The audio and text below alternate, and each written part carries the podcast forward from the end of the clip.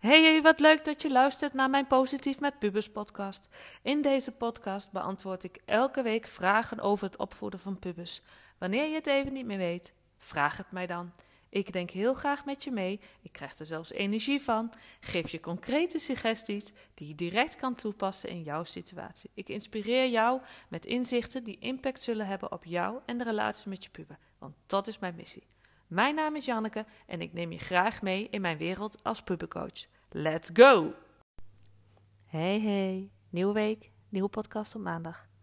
Ik denk dat ik hier wel aan kan winnen. Twee podcasts per week.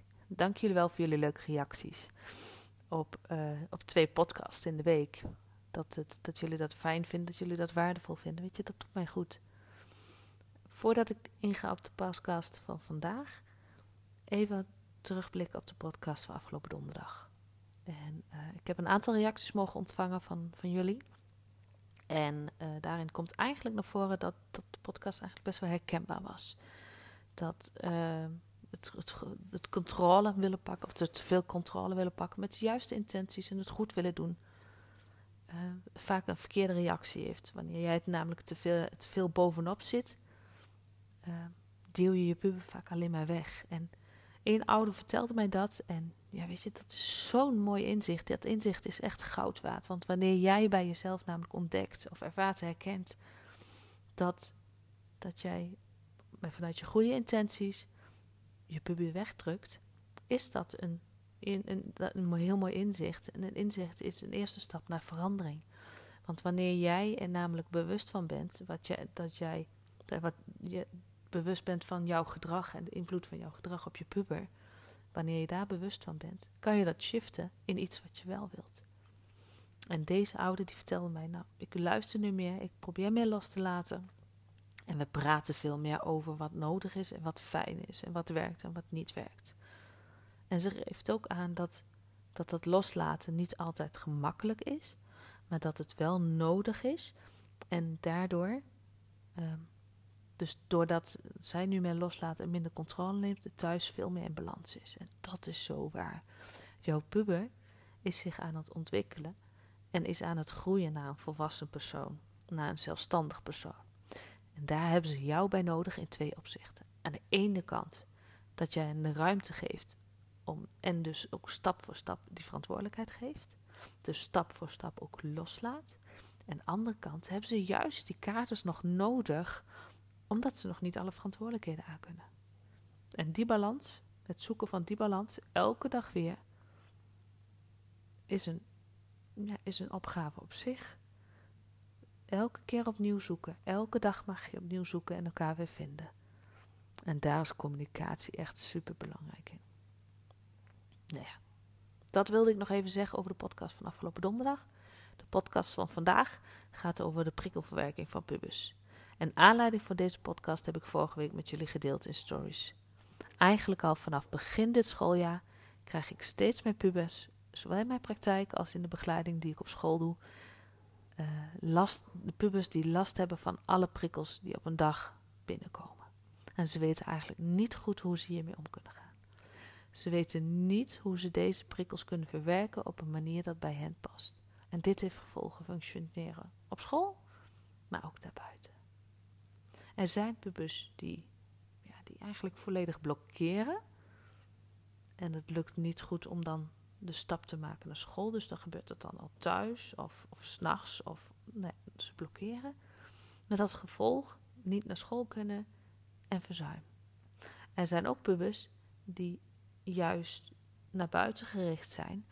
Dus die het uiten door boos te worden, door frustraties te uiten. En dat doen ze dan vaak door af te reageren op mensen die ze lief hebben.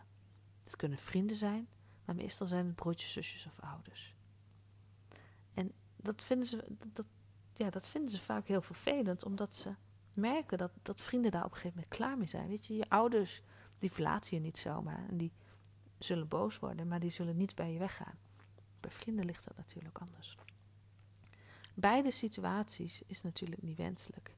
En beide situaties hebben als gevolg dat, dat de puber ja, zich niet fijn bij voelt. Of heel verdrietig, onzeker, soms zelfs down of angstig en paniekerig. En dat is natuurlijk erg zorgelijk. En aangezien dat ik nu meerdere pubers heb vanuit meerdere kanten, uh, vond ik het waardevol om er een podcast voor jullie over op te nemen. En dit heb ik vorige week al aangekondigd in mijn stories. En ik heb er ook meerdere vragen van ontvangen. En deze vragen voor jullie heb ik bij elkaar gelegd. En de antwoorden erop heb ik in een verhaal zeg maar. Daar heb ik een verhaal van gemaakt. En dat zal ik nu met jullie delen. Dus ik denk dat de informatie die ik jullie nu ga geven erg waardevol is. En dat je er wel weer wat kan uithalen voor jouw puber. Nou, de prikkelverwerking van pubers. Voordat ik echt met concrete tips en suggesties ga komen, wil ik jullie eerst even wat antwoorden of eh, wat achtergrondinformatie geven. Nou, weet je, in het algemeen, dus dat geldt voor jou, maar dat geldt ook voor je puber, maar voor iedereen eigenlijk. Elke dag krijgen we op allerlei verschillende manieren prikkels binnen. Dit gebeurt via al je zintuigen. En deze prikkels worden via ons brein verwerkt en omgezet in een reactie of een handeling. En deze prikkelverwerking is voor iedereen verschillend. Daar waar de een het fantastisch en geweldig vindt om heel veel mensen om zich heen te hebben. Veel rumoer, veel ruis, geluiden, dingen. Weet je, die vinden dat fantastisch, vinden dat geweldig en die, die krijgen daar superveel energie van. Aan de andere kant heb je ook mensen die juist beter doen op rust en op stilte. En daar is geen goed of fout in. Weet je, allebei is oké. We zijn allemaal mensen en allemaal anders, dus daar zit ook geen oordeel op.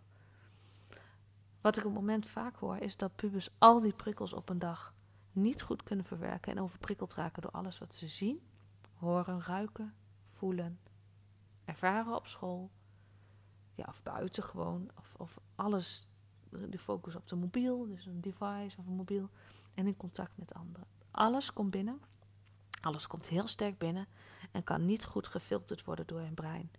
En wat daar de oorzaak van is, ja, ik ben geen wetenschapper, dus daar ga ik geen uitspraak over doen.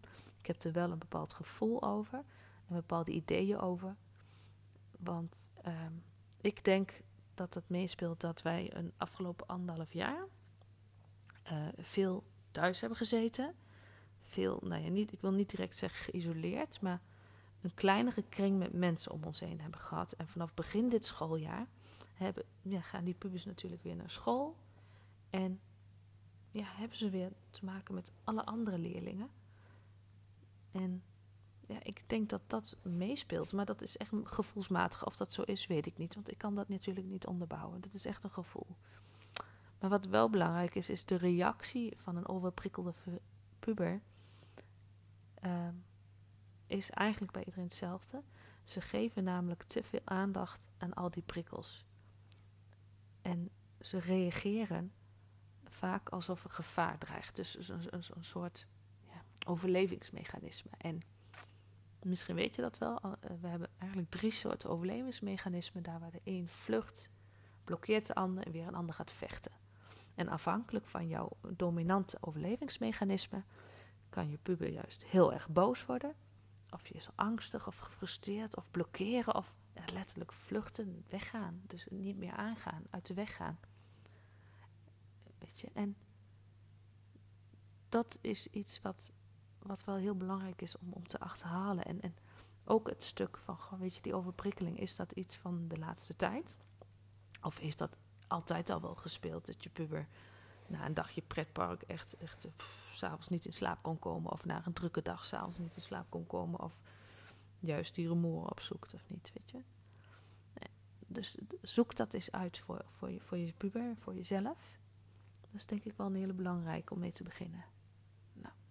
Dat was even de achtergrondinformatie. Wat je nu kan doen, nou ja, allereerst wil ik even zeggen, het is natuurlijk super vervelend voor je puber, maar ook voor jou. Want jij wil heel graag iets doen, iets kunnen betekenen voor je puber.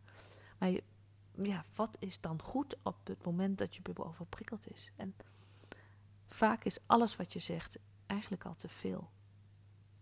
Dus dan, dan krijg je weer die snauw. Of dan krijg je weer zo'n reactie waarvan je denkt, wat dat kan ik niet. Of puber sluit zich voor je af. Die, duwt hem van, van je af. En dus hoe kan je kom je erachter waar je puber zit op het moment dat ze thuiskomen van school bijvoorbeeld. Nou ja, je kunt natuurlijk vragen, oh, hoe was je dag? En uh, waar zit je? Bla, bla, bla. Maar je zou ook kunnen zeggen, in gesprek met je puber, op het moment dat je puber in rust is, dus niet overprikkeld is, in gesprek gaan en bespreken met elkaar wat jouw puber nodig heeft op het moment dat ze overprikkeld zijn. Wat kunnen ze dan doen? Bespreek dat eens met je puber. Vaak weten ze dat wel. En, en wanneer ze ook thuiskomen, wat heeft jouw puber direct bij thuiskomst van jou nodig of later van jou nodig? Daarin kun je uh, codes of kleuren afspreken. Dus wanneer je de puber dan bijvoorbeeld thuiskomt van school en het gaat niet goed, ze zijn overprikkeld, dat ze dan uh, ja, iets van rood zeggen of zo. En dat het dan voldoende is en dat ze dan direct kunnen doorlopen naar hun kamer. En wanneer ze zich dan weer beter voelen, dat ze dan beneden komen of een appje sturen, dat ze het contact zoeken en het gesprek erover aangaan. Want dat is wel heel belangrijk. Dat, dat je puber leert aangeven: oké, nee, ik zit nu hoog. Of, of ja, door die codes. Of, en daarna ook aangeven: gewoon hier en hierom zit ik hoog. Of hier en hierdoor ben ik overprikkeld geraakt. Want het liefst ehm, zou je dus willen weten waar dat vandaan komt. En ja, dat wil je puber misschien wel met je delen, maar niet op het moment dat ze overprikkeld zijn. De andere kant is, je wil voor de langere termijn wil je ook graag weten en helpen bij wat kun je doen om te voorkomen dat je overprikkeld raakt. Dus bijvoorbeeld wanneer je puber in de les merkt dat het te veel wordt, wat zou dan kunnen helpen? Nou ja, bedenk eens met elkaar wat dingen. Um, denk uh, oortjes in, uh, muziek zachtjes aan, even een rondje lopen, even focus verleggen, uh, praten. Ja, alles wat werkt natuurlijk. En wanneer je helden hebt wat werkt voor je puber, neem dan eens contact op met school en kijk of je samen met school wat kan regelen om je puber daarin te helpen. En kijk eens hoe zij dat zien op school. Wanneer je puber namelijk weet wat kan en mag op school, zal dat hem helpen op het moment dat het emmertje vol is. Dus ga in gesprek met je puber. Wees er voor hem op de momenten dat hij het nodig heeft. En niet doordringen dat als je ziet dat hij overprikkeld thuis komt, toch direct het gesprek aangaan. Want dat is garantie dat het misgaat. Dus geef aan dat je graag meedenkt in wat helpend is. Geef aan dat je er bent als je puber, als je puber het nodig heeft. En indien nodig en indien gewenst, schakel hulp in. Misschien school.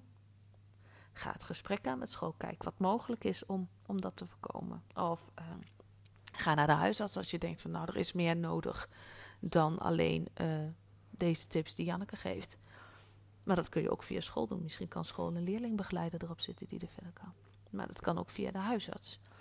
Um, daar kun je ook hulp inschakelen. Dus, of een coach of uh, de praktijk ondersteunen. Nou ja, net wat nodig is. Maar kijk ook eens en sta ook eens open voor voeding. Dus misschien is een gesprek met de diëtist en voedingsdeskundige ook een hele interessante. Want ja, voeding kan ook een rol spelen in overprikkeling. Want kijk maar eens naar je eigen lijf, kijk maar eens naar jezelf. Wanneer ik bijvoorbeeld naar mezelf kijk, um, wanneer ik suiker neem of te veel suiker neem op een dag, dan heeft dat voor mij invloed. Dan is dat een trigger voor migraine. En migraine is natuurlijk geen overprikkeling, maar misschien ook wel weer, want dat is dan, bij mij komt dat dan best wel snel, maar dat kan ook dus komen door als ik een hele drukke dag heb gehad, of nou ja, te veel warmte heb gehad, te warme kamer heb gezeten, maar ook als ik een drukke dag heb gehad, of een nou, onduidelijke dag, of heel veel dingen op een dag heb gedaan die ik geregeld wilde hebben, dan kan dat een trigger zijn voor mijn migraine. En misschien heb je dat, herken je dat wel. Misschien heb je zelf ook wel dingen dat je denkt van, oh, ik moet s'avonds na acht uur echt geen koffie drinken, want voep, dan zit ik hoog in, of en dan maak ik veel uh, hormonen aan of zit die, die, die cafeïne. Dat heeft invloed voor mij op het slapen. Dus sta daar ook voor open en verdiep je erin. Kijk eens of voeding een rol speelt bij je puber. Kijk waar je puber ook voor open staat. En voor wat hem voor nodig heeft, voor hem nodig is om meer vertrouwen te krijgen. Want wanneer je puber namelijk weet wat hij kan doen om te voorkomen dat hij overprikkeld gaat, uh, overprikkeld raakt, dus wanneer hij aanvoelt komen dat het niet de goede kant op gaat en hij weet welke tools hij in kan zetten, zal dat hem helpen. Hij leert hierdoor zijn eigen lijf beter kennen en hij heeft er niet alleen nu profijt van, maar ook op de lange termijn. Dus voor zijn hele leven. Want wanneer jij weet hoe jouw lijf het beste tikt, weet je ook wat je kan inzetten om dat zo te houden. En dat is super belangrijk. Nou, dat was hem weer voor vandaag. Mocht je deze podcastaflevering waardevol vinden, maak dan even een screenshot en plaats hem op je social media. Vergeet mij dan niet te taggen, dan weet ik dat je weer geluisterd hebt. Mocht je zelf een keer een vraag hebben, stel me die dan. Want, zoals jullie weten, zonder jullie vragen kan ik geen podcast maken. Dat vind ik toch wel heel erg leuk om te doen. En mocht je me nog niet volgen op Instagram, zoek me dan even op en volg me dan. En dan kunnen we een keer het gesprek met elkaar aangaan. Komen we in contact met elkaar. Kan ik jou inspireren? Kun jij mij weer inspireren over het opvoeden en omgaan met pubers? En mocht je het nog niet hebben gedaan, bestel dan mijn boek via www.helppuberproblemen.nl. Een geweldig cadeau voor de komende feestdagen, al zeg ik het zelf. Natuurlijk kun je het boek, of natuurlijk, sinds kort kun je mijn boek ook bestellen via bol.com. Dat is natuurlijk ook mogelijk. En mag ik je nog één ding vragen? Zou je voor mij een review willen schrijven op de Apple Podcast? Dit helpt mij mijn podcast te laten groeien. En op deze manier kan ik nog meer ouders bereiken. Want hoe meer ouders ik kan bereiken, hoe meer pubers ik bereik. En dat is mijn missie. Om voor puber en ouder een leukere puberteit. Dankjewel voor het luisteren. En tot de volgende. You know,